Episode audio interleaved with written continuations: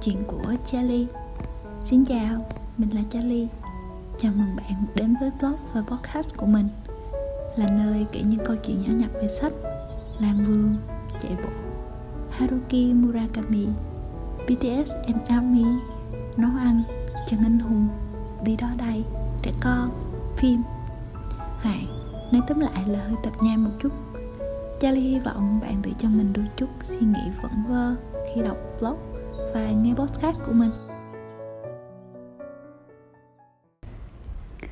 Tôi muốn được giải phóng nhật ký tự do của tôi.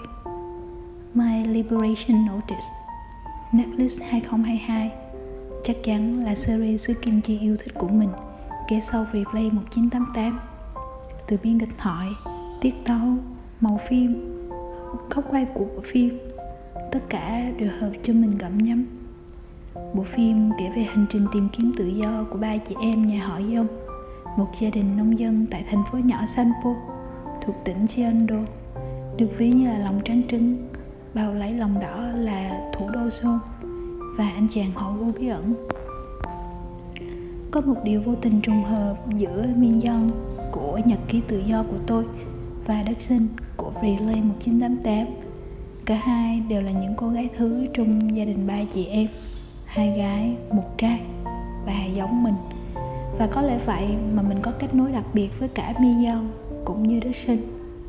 Kỳ lạ thay, bố Mi Dân cũng là thợ mộc Có một xưởng mộc ngay cạnh nhà Và ba mình cũng vậy. Hay có lẽ do mình thích bộ phim nên mình tìm những điểm kết nối vô tình trùng hợp ấy. Nếu được sinh ra lần nữa thì em có muốn sống khác đi chẳng phải kiếp trước chị giống em, nên kiếp này mới chọn vô lo vô nghĩ. Chẳng phải em kiếp trước giống chị, nên kiếp này mới quyết định chọn cách sống đang chính đến vậy. Chúng ta đã từng trải qua những chuyện nếu thì thì có gì mà phải ngây thơ? Một câu thoại trong bộ phim.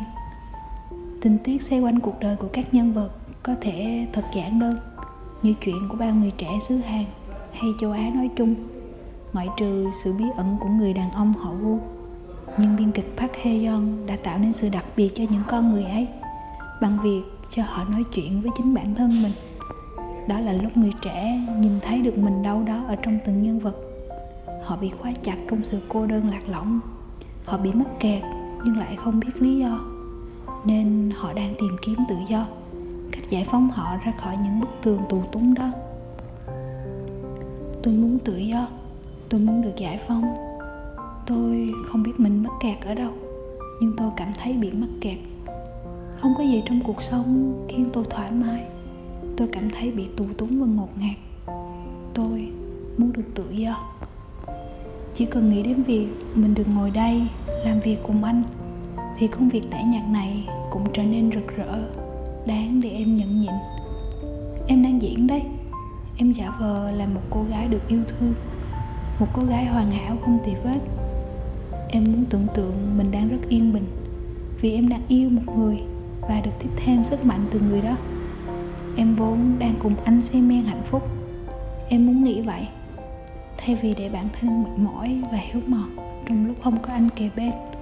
Em nghĩ về anh và tìm cho mình động lực. Như vậy không phải là đáng tự hào hơn sao? Tôi nói muốn làm tình nhưng thực ra tôi muốn trò chuyện cùng anh.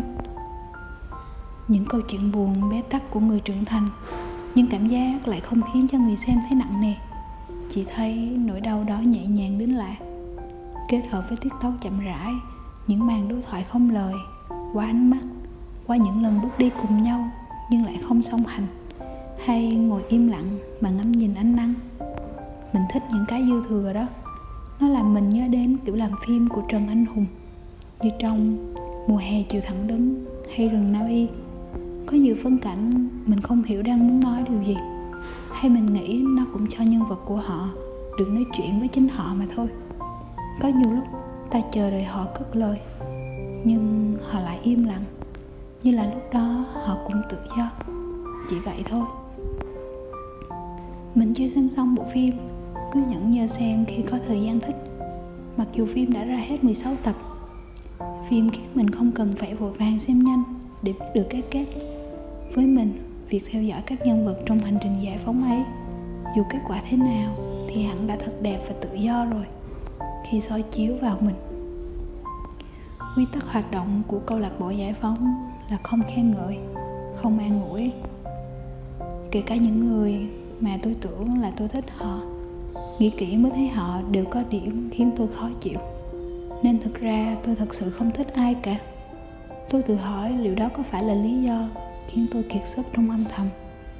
Lý do khiến tôi luôn đau khổ vì cảm giác cô đơn, cảm giác như bản thân bị bỏ rơi. Tôi thay đổi, cứ nói ra những gì mình nghĩ trong đầu.